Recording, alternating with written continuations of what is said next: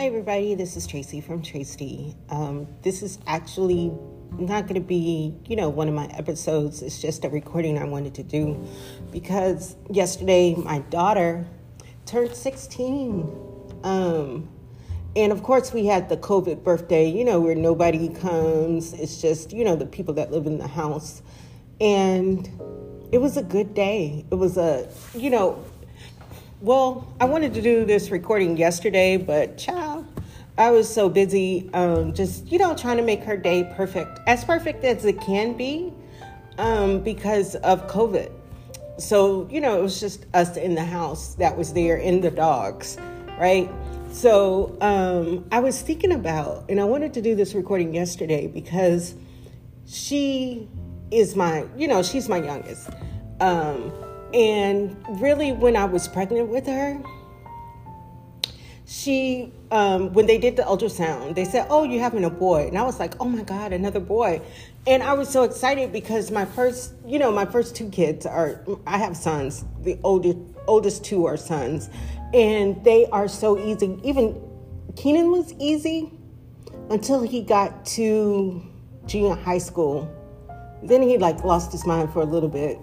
But you know, he he turned out fine. He's he's good. And then my son, Joshua, he is so he's easy also. Um, he just has a really good temperament and you know, he's um he's a thinker and a listener.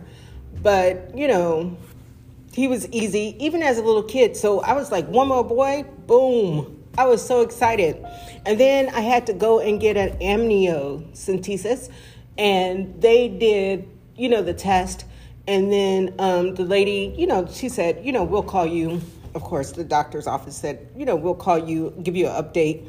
And when they called me, I remember I was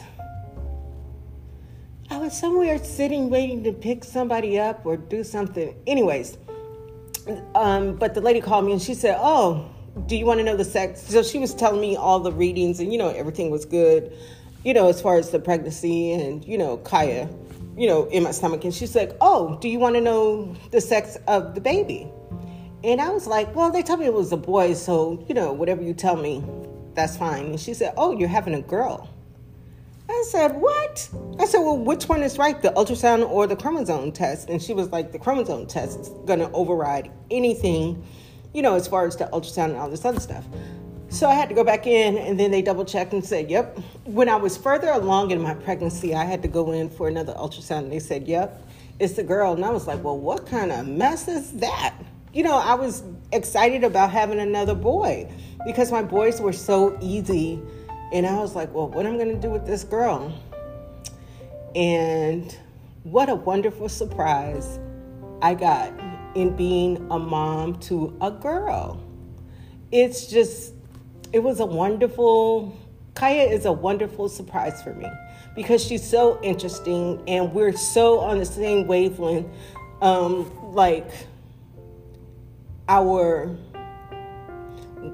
our dry sense of humor we are the same. Like I get it before she even says, you know, she even gives a commentary and I crack up. You know, it's just so interesting to have her.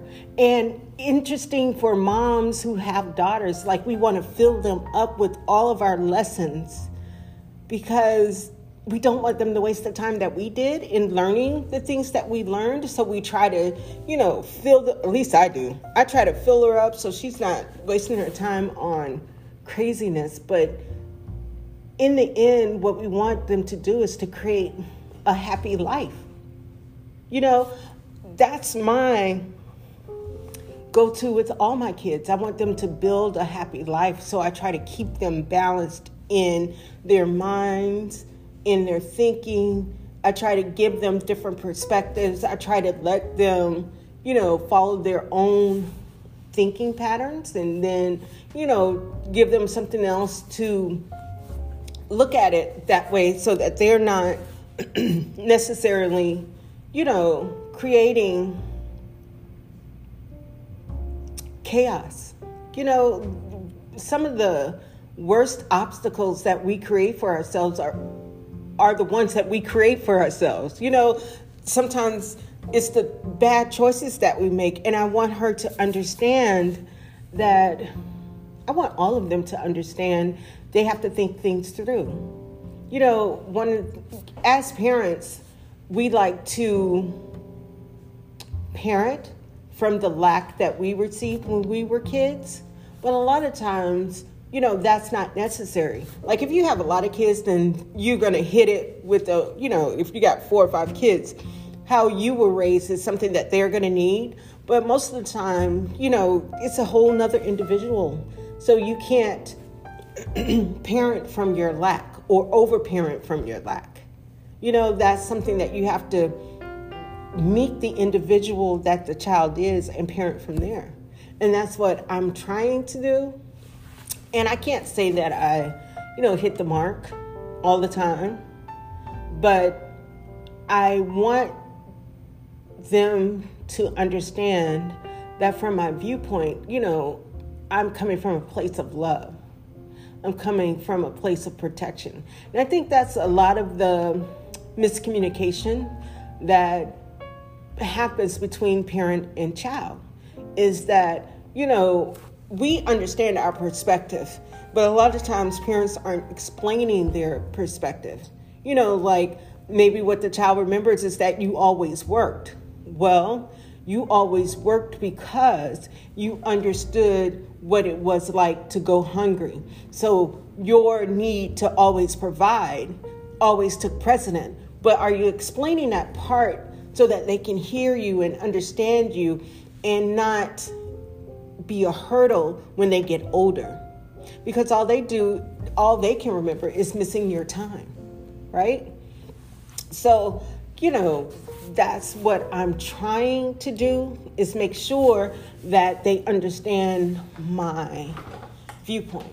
And having my daughter, you know, I want her to experience life in all its goodness and make decisions that don't make me happy or fulfill something that's lacking in me.